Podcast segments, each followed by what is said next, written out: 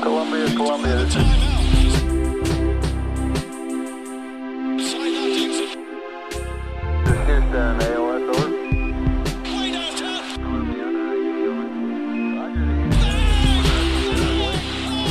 is flag now. All right, ladies and gentlemen, welcome back to yet another episode of the TKW podcast. I'm your host, Shaun Geddes, with my co-host, Dean Joannou. Dean, how you feeling? I'm feeling good. Two wins in a row on a back to back, no less. On a back-to-back and on a West Coast back-to-back in Utah and in Denver for the third time in 30 years. Only like that we've gone 2 and 0 on that. I got that stat from my homie Brownsville earlier. I was like, wow, that's kind of nuts. 1992. But um, yeah, really, really high vibes in that. One in Denver for the first time in 16 years. Uh, excellent game all around. The guys have been playing much better defense on this road trip. It looks like this team meeting has, you know, hey, even for the temporary factors of it, has really sparked something.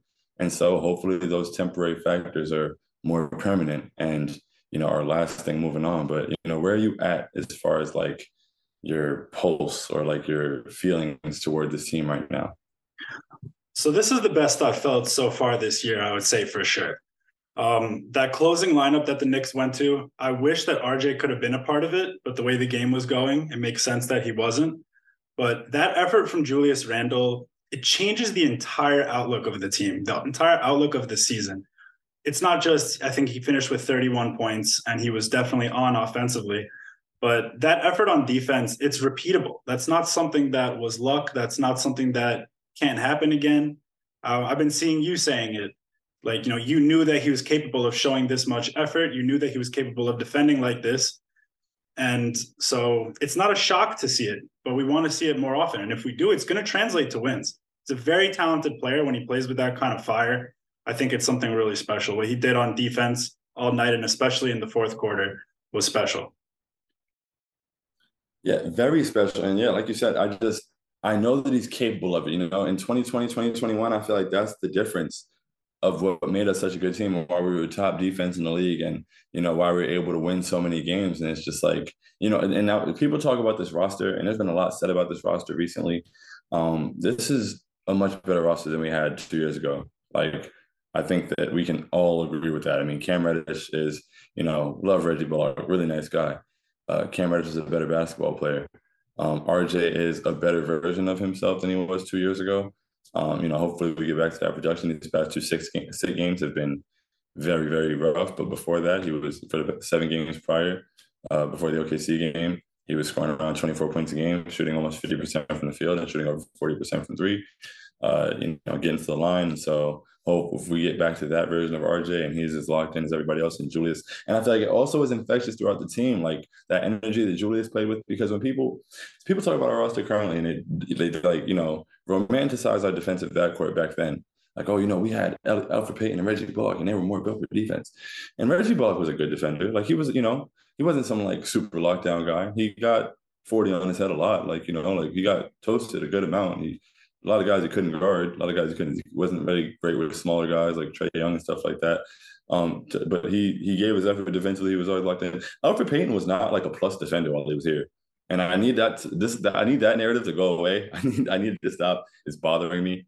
Um, as somebody who watched the basketball games, I, I just need us to you know people will be so critical of everything else that everyone else does from much better players and won't acknowledge certain things that certain guys do and then they'll you know glamorize things in past tense. And now all of a sudden our roster is not good enough because we had Elfrid Payton back then. That sounds crazy to me.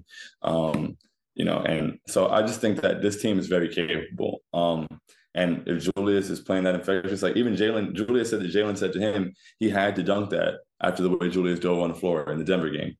And it's like you know like that that's and when when Jalen when Julius dove on the floor and Jalen dunked that I knew we were going to win the game. Like I felt fully confident that we were going to win the game. It was just like, yeah, this is the energy, the passion. Um, I think that translates from one end of the force to the other because honestly, Julius's offensive game in Utah, he didn't have a great game offensively, but the defense was it was better effort. Yesterday, the defensive effort was phenomenal all game pretty much, and you know he was he came out hot for sure. but like you said about his defense, there not being anything that couldn't be replicated. The same way for his offensive game that night. I mean, 11 for 21, that's good. 52% from the field isn't like, you know, insane. Like that's not something that Julius doesn't do, you know. Um, and he was he was very he was very efficient. And then three for 10 from three, like that's not like a sniper. Like when Julius went eight for 13 in Minnesota, it was like, okay, we're not gonna get this every night, but it's a good thing we're getting it tonight. Three for 10 is not like some kind of wild and he got to the line a lot, but he didn't even shoot that well from the line. He was nine for 13, which isn't bad, but it's not like exceptional. Like this game could have been even better. And so while he's not going to have 34 and 11 every night, if he brings that kind of energy, he can make that kind of impact every night. I fully believe it. And like you said, with Julius Randle making that kind of impact, we win a lot more games. We're a much better team. And like some of the things where we started to like a bad defensive team, suddenly we can lock up and everybody like he's he's he's an engine. He we, we saw him be an engine to a team that was a, got a home playoff series, hosted a playoff series, and it wasn't as talented as this one and he second team All NBA. Like he earned everything about that. He like you know I I think he's very capable. I understand the frustrations. Um, I've been frustrated. I'm not saying that you know all of a sudden now, all, but it's just like if he does this consistently moving forward, I'm good and I'm excited. Like I'm ready. I will. If there's one thing I'll do, I'll start a dialogue. I will say a lot of things if Julius Randle continues to play like this. I will think the sky is the limit for this team if we get this out of Julius Randle, Jalen Brunson has been phenomenal, like just very steady. I think at this point he's so good that people are taking it for granted, um, and that's a beautiful thing to have.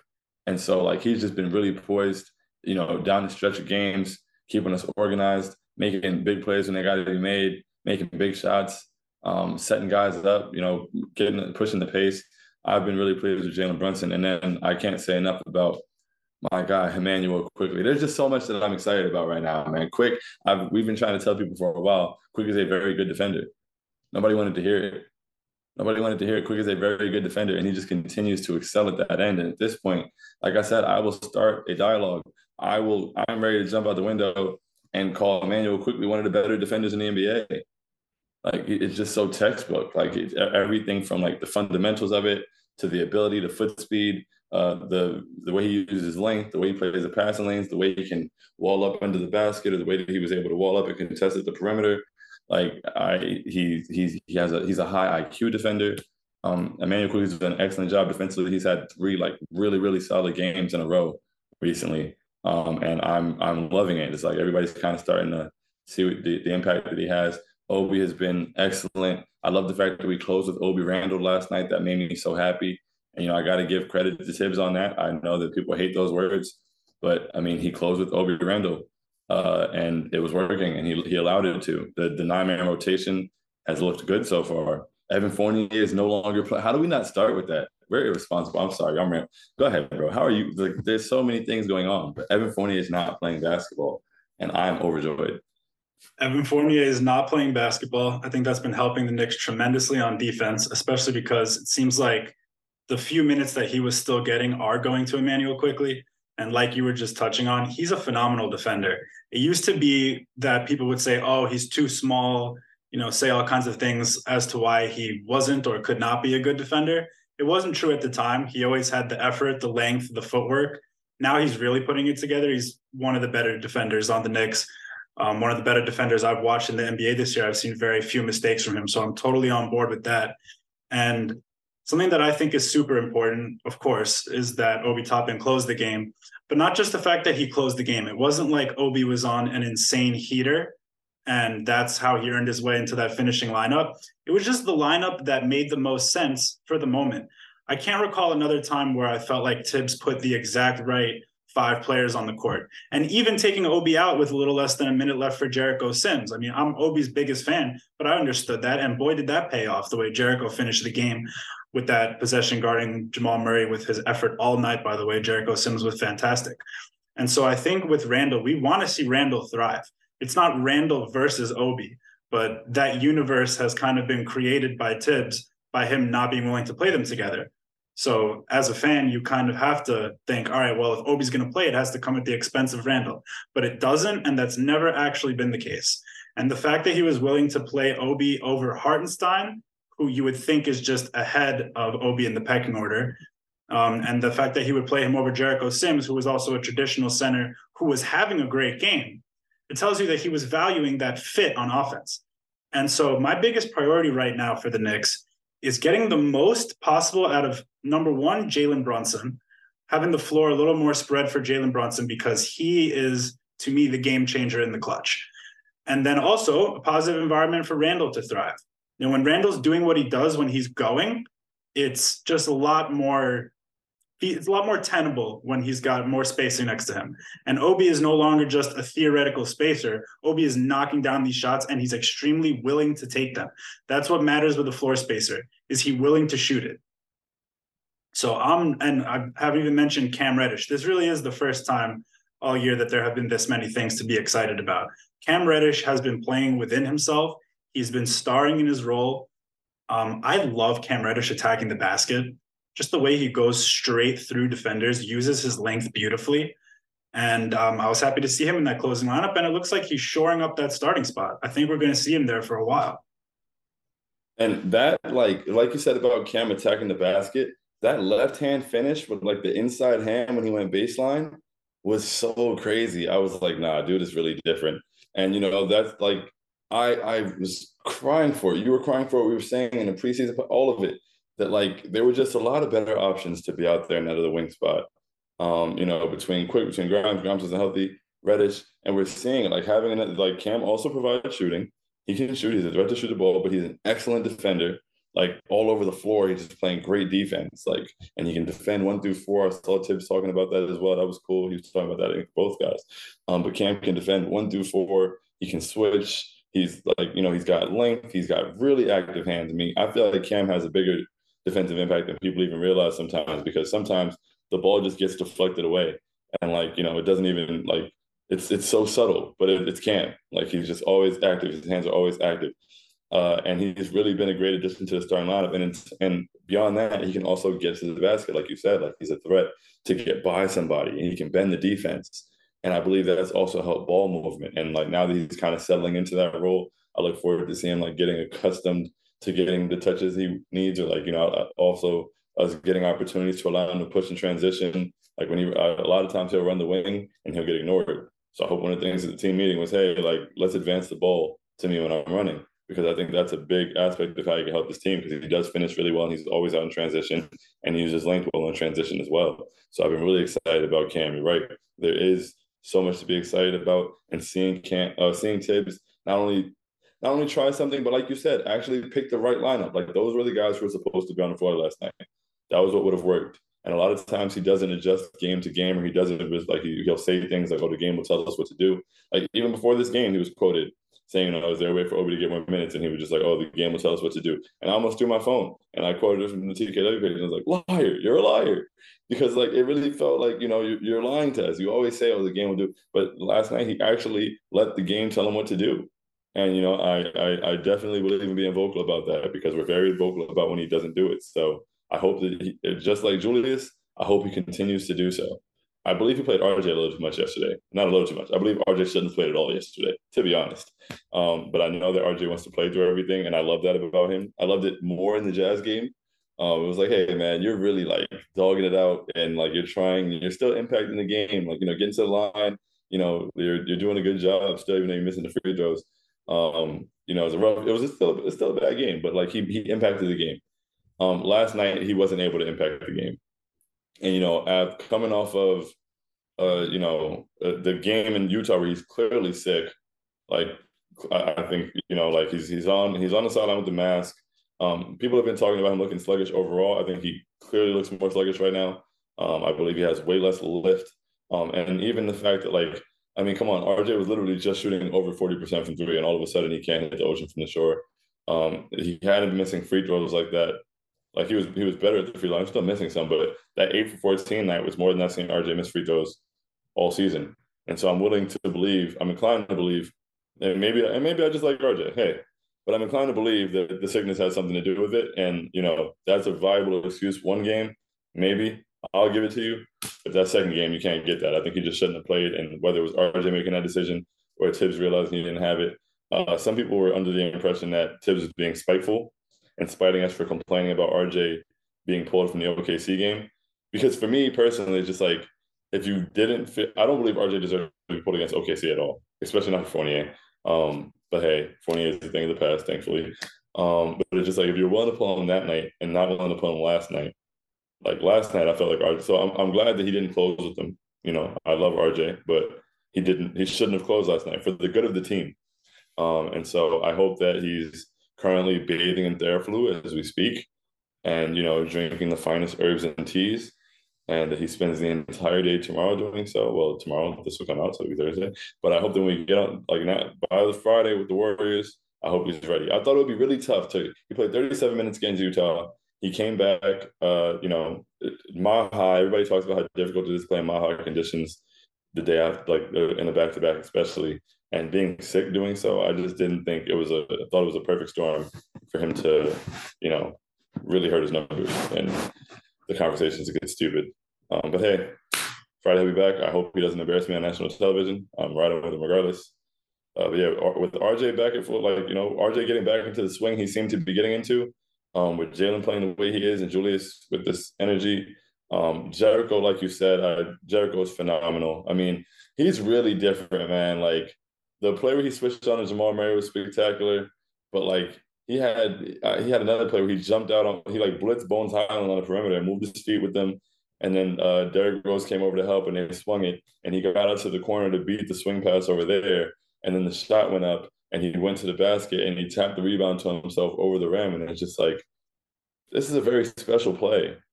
Like this is a very special play from a very special player. So shout out to Jericho Sims as well. Jericho Sims jumps so high on uncontested rebounds it's absolutely delightful. A lot of the time, it's not necessary, but you'll hear Mike Breen say like Sims skying for that rebound, it's no one's around. He's just showing off the bunnies, and like he's got them. And Jericho Sims is spectacular. Um, I'm looking forward to a dunk contest finale later on this year between Obi and Jericho Sims. I hope they're the co-winners of the dunk contest. But um, there's that would be there's, fire. there's I don't know if uh, teammates have ever made it to the final. That would that would be something nice to look into. But I think that I had on two best dunkers in the league for my money, honestly. I like seeing big men dunk it. So um, there's just so much positive to talk about with this team. Uh, we haven't mentioned Quentin Grimes yet. We hope to see Quentin Grimes if he's healthy. If Quentin Grimes isn't healthy, and that's the reason that he's not playing, that's understood. Um, if that's the reason why it's a nine man rotation and not a 10 man rotation, because Grimes isn't quite right, that's that's okay. That's reasonable. I don't want to see Quentin Grimes in garbage time because if you're telling me he's healthy enough to play, I I don't think that's the way uh, at all to get Quentin Grimes reacclimated. But the rotation right now makes a lot of sense. I thought last night was like one of the best rotations Thibs has ever run, and even in that game, he did the very questionable handling of a sick RJ Barrett. So there it seems like there's always going to be something, but like I wanted to reiterate that when Immanuel Quickley and Cam Reddish are on the court together, that's the most confidence that I have in the Knicks defense. The pressure that they apply, and then at the same time, Obi and Randle together. The question has always been defense and maybe even more so rebounding. But the thing is, it's a completely different defensive look.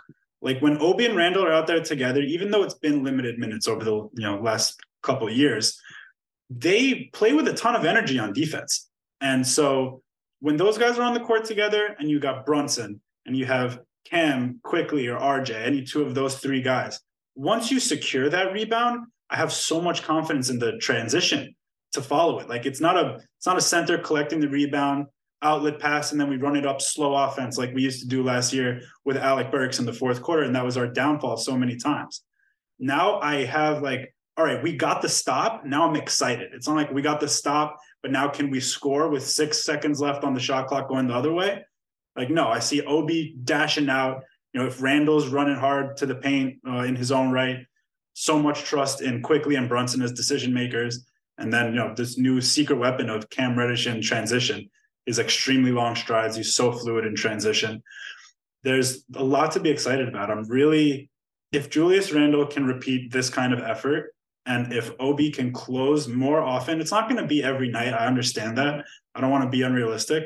But if the game calls for it, like Thibs touched on the other day, yesterday, if the game calls for it, I hope he's out there. So more Obi, um, more of this positive environment for Randle and Brunson and hopefully RJ soon to really get going as you know individual scorers. I'm really excited about what this team could do, and they're sitting above 500. For all the hoopla so far, the Knicks are eight and seven. Eight and seven indeed. Eight and seven indeed. And you know, for this West Coast swing that could have derailed the season, we are two and zero oh on it. Um, and so you know, I I really want that Warriors game, man. I really want that Warriors game, and I think it's gettable. I mean, I'm interested to see how we handle uh, guarding Steph Curry. Like I, you know, I don't know. I feel like we're gonna start the game with Cam on him probably. I doubt it. He hasn't put Brunson on those guys. Um, I don't think he would try with Steph. So I think we're gonna see Cam start on him. Um, and I really hope that we get you know the good RJ back. And after that, I feel good. I feel really good about that game, and I need it. Um, also, on top of that, I feel like Immanuel Quickley versus Steph is going to be a very interesting matchup to see for those minutes.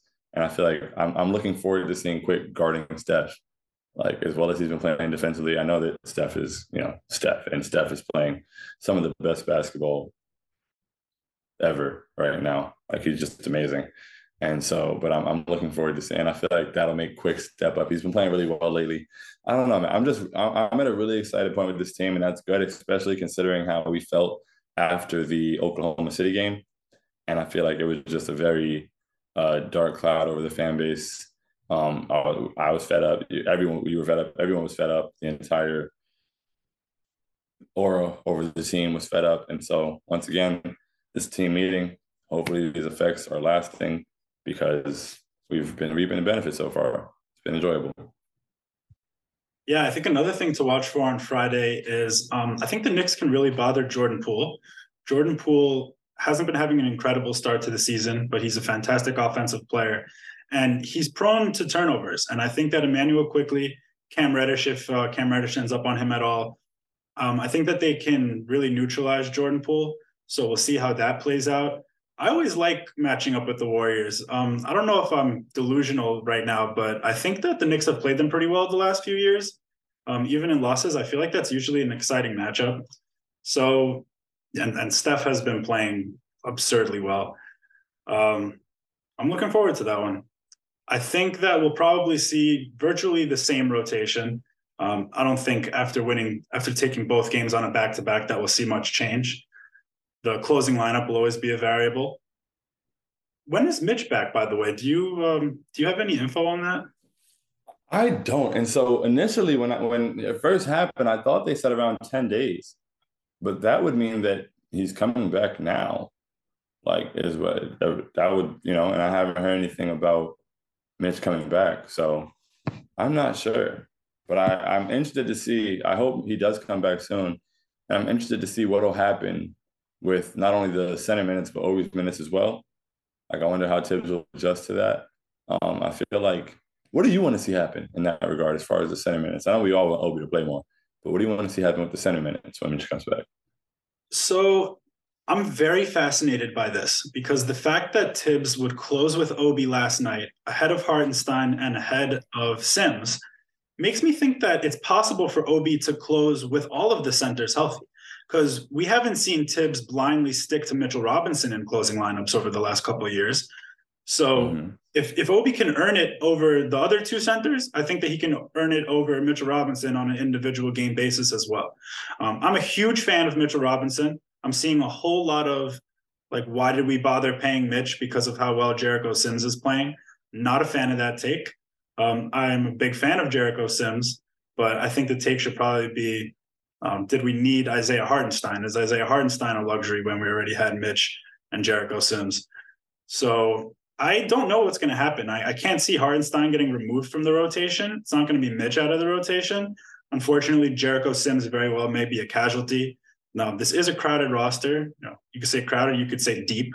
Either way, I think it's a good problem to have. But I think Mitchell reclaimed his starting spot. I think the closing lineup is very much in flux. Interested to see what happens there. Yeah, I too think that uh I think that Obi can definitely still close because like you said, he hasn't been married to Mitch closing. It's just a matter of I know that right now we have Obi and I mean Obi, I mean not Obi, we have Hart and Sims playing. And you know, it's normally Hart with Sims backing him up. And I'm just wondering when Mitch comes back, does Sims stop playing? or does Hart stop playing? Or you know, like he hasn't really used Hart for like you know his passing and things like or his floor spacing. And Jericho has been really impactful when he's been out there. And so it's just like, do you go and take this guy who's been really impactful and start giving him zero minutes again and making him situational, you know? Um, and also now how many like with Hart and with Sims, it's a little easier for him to give them, you know, maybe 18, 15 to 20 minutes and let Obi take some of those. And it's like when he's giving the minutes to Mitch and also giving them to Hart, is he how many is he going to give to Obi? Uh, and all, I think what makes all of this easiest though is just Obi being the first big off the bench. That's I want to see that regardless of what happens when Mitch comes back. I want to see that right now when we like no matter what because what, what usually happens is Hart if it's Hart then Sims comes in and he comes in for Hart. I feel like Obi should come in for the center. If he's not going to start, okay, cool. Especially once Mitch gets back, cool. But he should come in for the center. You should go Obi Randle for a couple minutes, and then the center should come in for Randle. And I feel like that automatically gives you a couple of extra minutes in each half for Obi, regardless of whether or not he ends up in the closing lineup. Like it shouldn't be, hey, Obi plays 14 to 15 minutes a game, but if he closes, he might get 20 to 22. It should be like Obi's at least at like, you know, 18 to 22 minutes. And 18 is already low end, but it's like it should be 18 to 22 minutes and then he can get up to 25 in the closing lineup. Like he should be, we should start to prioritize him more because he's been very productive. And like you said, defensively, Obi and Randle are flying around out there. And it's like if we're all locked in and playing with that kind of defensive energy, I think, you know, you got to put the best version of the team out there on the floor. And I'm glad that he's starting to adapt. And I hope he continues to adapt even when Mitch comes back and continues to adapt beyond that when necessary. Like you said, going into this game, we'll probably see the same thing as the last two. But yeah, that's how it should work when you've won two in a row. Um, things seem to be working and you're finally clicking and getting into a groove. Like you shouldn't change much, but you also still from that like night to night. The, in the Utah loss, this wasn't the same group closing. So, you know, adjustment necessary and uh, don't fix what isn't broken. Yeah, and speaking of adjustments, one that I'm really enjoying is Brunson and RJ checking out at around the six minute mark for Derrick Rose and Immanuel Quickley. Uh, it helps Quickley get a lot more minutes and also allows Brunson and RJ both to play with that second unit. Um, that lineup with Brunson, Quickley, RJ, Obi, and Hartenstein. Um, I think that lineup has has gotten some run together recently. It's very effective. I really we've always loved RJ with the second unit. It's a it's an ability for him to play a little bit more freely, a little bit of faster pace. The Knicks are 10th in pace, by the way, unless I misinterpreted a stat that I saw earlier, but that's a really positive development as well. They're That's definitely beautiful. playing faster. And so Thibs has been getting more creative with the lineup than I think we've ever seen before. It's not perfect. I don't think we can expect perfect, but he deserves he deserves credit there. And he, as long as the team is playing hard, like we have I've seen some people suggest that the team has quit on Thibs. I don't think there's merit to that. Like this Knicks team, for all of the complaining that we've done as a fan base, all of the gripes that we've had, we never hear of a player speaking out against Thibs in back channels, throwing any kind of shade in a post-game press conference toward Thibs, really. Everyone seems pretty happy. The same thing goes with Julius Randle. Like when we're unhappy with Julius Randle's body language and things like that, it still seems that the team, all the players on the team really get along. So I think that that's an underrated aspect of this team. That if they're all buying in on the court, I think the fact that like the group does gel, just as people, as teammates, they have chemistry. Um, even if it's not the perfect basketball fit at all times, I think that it's there, and I think that they have fun. Um, there's a good vibe around this team right now. So if they can come out of this road trip three and two, four and one, dare I say five and zero, the the season's off to a you know the season's off to a good start. It has not been an objectively bad start of the season. I think some people are tainted by thinking about the long term outlook of the team. Like we think, oh, we're not great enough to be great. We're not bad enough to get Wembanyama or Scoot Henderson. And so where are we? But where we are right now is pretty good. It's a pretty good team that has potential to be a very good team. But can only take it a game at a time. I agree. I think the most upsetting parts have been the bad losses. And I think that's what has people soured. Um, and because yeah, today people are like, oh, you know, meaningless wins in November. I was just like, what what exactly is a meaningless win in November? What exactly is a meaningless win at any time? Because when you get to the end of the year, and you're jostling for playoff position, every single game counts with seeding and playing. Nobody's going to say, "Hey, that win was in November." It doesn't mean anything. And so I, I'm really not sure why people keep saying that. It's pretty annoying. But um, yeah, there are no meaningless wins, and where we're at is a pretty solid place to be at. Um, I'm excited. I'm hoping for a five and zero oh road trip. Um, I think I think the Warriors are beatable, and you know, of course, the Suns game is tough. But no matter what, at the end of that trip, I want revenge against the Thunder, um, and I also want revenge for the Warriors. Like it's a national television game. The last time we were on national TV, we got embarrassed. My friends were laughing at me. It was a really bad night you know, we scored 85 points. We got uh, embarrassed by Edmund Sumner, who, to my, to you know, to my confession, I didn't know who he was. Never heard of him until that game. That rarely happens to me. And so to see him killing us on national TV, we're losing by 30 to the crosstown rival is disgusting. So I want us to clean up uh, our national image and you know show people the version, show, show people what we saw last night. Like that team we saw last night is a team I can fight for, is a team I can be proud of, and you know I hope that's what they bring tomorrow. Yeah, absolutely. You have a final score prediction for Friday? I think you're going to predict the win. Yeah, I'm definitely predicting a win. You know me. Um, final score prediction. I'm gonna say we've been playing pretty good defense lately. Steph Curry is Steph Curry though, but I feel like we might defend everybody else pretty well. So I'm gonna go with uh, 108, 114 Knicks. I was gonna go 111, 103 Knicks. 111, 103 Knicks. I like it. I like it. That sounds good. I like yours better. There's less stress. Eight point win. yeah. All right. So 15 games in. Knicks are a game above 500. Hopefully, the next time we check back in with another podcast, they'll be even further above 500. It's always all we can hope for ever, really. And so, surely, final thoughts. Uh, final thoughts. Um, I'm, I, you know, don't let the emotions of one game carry over too much into the next one. You know, um, I, I believe that we should not fan from the sunken place. You know, a lot of people like can find the most miserable outlook for any game. Like they can be, if you win against a bad team, it's oh it doesn't count. I want to see it on a good team. Blah blah blah. If somebody's not playing, they talk about who wasn't playing. Like we just won in Utah, we just won in Denver for the first time in 16 years, bro. Like tap into that version of yourself as a Knicks fan that may have watched Jamal Crawford hit that game winner. Like, you know, and remember how long ago that was. And think about everything in your life that's happened since then.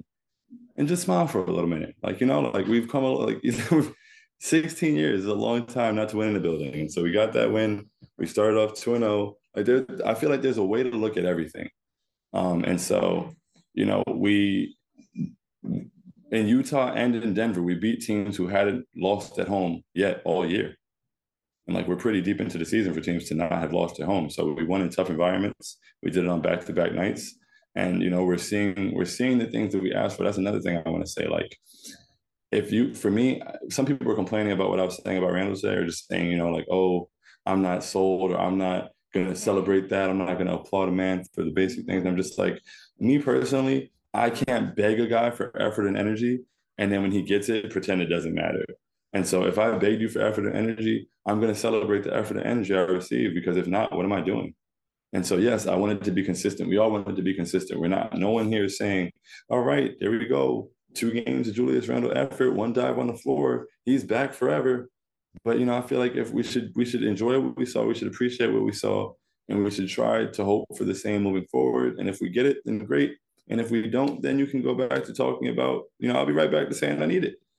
But, you know, appreciate what we have while we have it. Yeah, yeah. Now, if I have one final thing to say, it would be for people to take a wider view with RJ Barrett. I think everyone knows that RJ Barrett isn't going to continue to play like he played the last couple games all season. There's no world where that's going to happen. And I think people are so frustrated with RJ Barrett's struggles that they might be telling themselves, all right, well, even when he starts playing better, I'm going to remember this. I'm going to remember how bad he was in the middle of November. And I'm, you know, I'm never going to believe it again when RJ is looking like a star. But there will come a time where RJ looks like a star again. And at that time, I want everyone to know that it's okay not to stand on your negative takes from the past. It's okay if you were a prisoner of the moment for a short while, you know, I've been pretty low on what I've seen from RJ Barrett recently, but he's going to have another phenomenal stretch. You know that it's coming. You know that you're not going to be able to resist getting excited about it. So just just try to just try to keep the context in mind. He's a 22 year old. He's you know new season, couple new teammates. He's sick, whatever. A little bit of added muscle that he put on, thrown off his equilibrium a little bit. I think RJ is going to hit a stride at some point and never look back, which he quite literally did last year. From like January 2nd to the end of the season, he averaged 24 points a game. That wasn't a long time ago. So I don't know. I don't know how people are convincing themselves that that player is somehow lost, and that the Knicks need to just be investing, you know, their their effort elsewhere on the roster. Thank you for that. when I say it, everybody says I'm being a homer. So thank you. but yeah, I mean, that sounds like a good show to me. How are you feeling? I'm feeling good. I'm feeling great. All right. So uh thank you guys so much for listening. Please make sure you subscribe to the TKW podcast channel. You can find plenty here. Please make sure you subscribe to us on YouTube. Uh, you know, the Knicks Wall. Please make sure you subscribe on, I mean, follow us on Twitter if you haven't. Uh, we're 200 followers away from 50,000. That's going to be a pretty cool day. Uh, you know, so if you're if you're not yet following us on Twitter, I'm not sure how you found the podcast, but we appreciate you and follow us on Twitter and also follow us on Instagram, you know, TikTok, all of that good stuff. We're everywhere. Wherever you consume your content, please follow us. Um, and until next time, you know, you guys have a great one. So on behalf of myself and and myself. I don't know how to respond, to that, but on behalf of me, Dean, my co-host Shaun, we'll just go back and forth here until there you uh, go. I like that. Kicks us off. but yeah. All right, you guys have a great one. Enjoy and.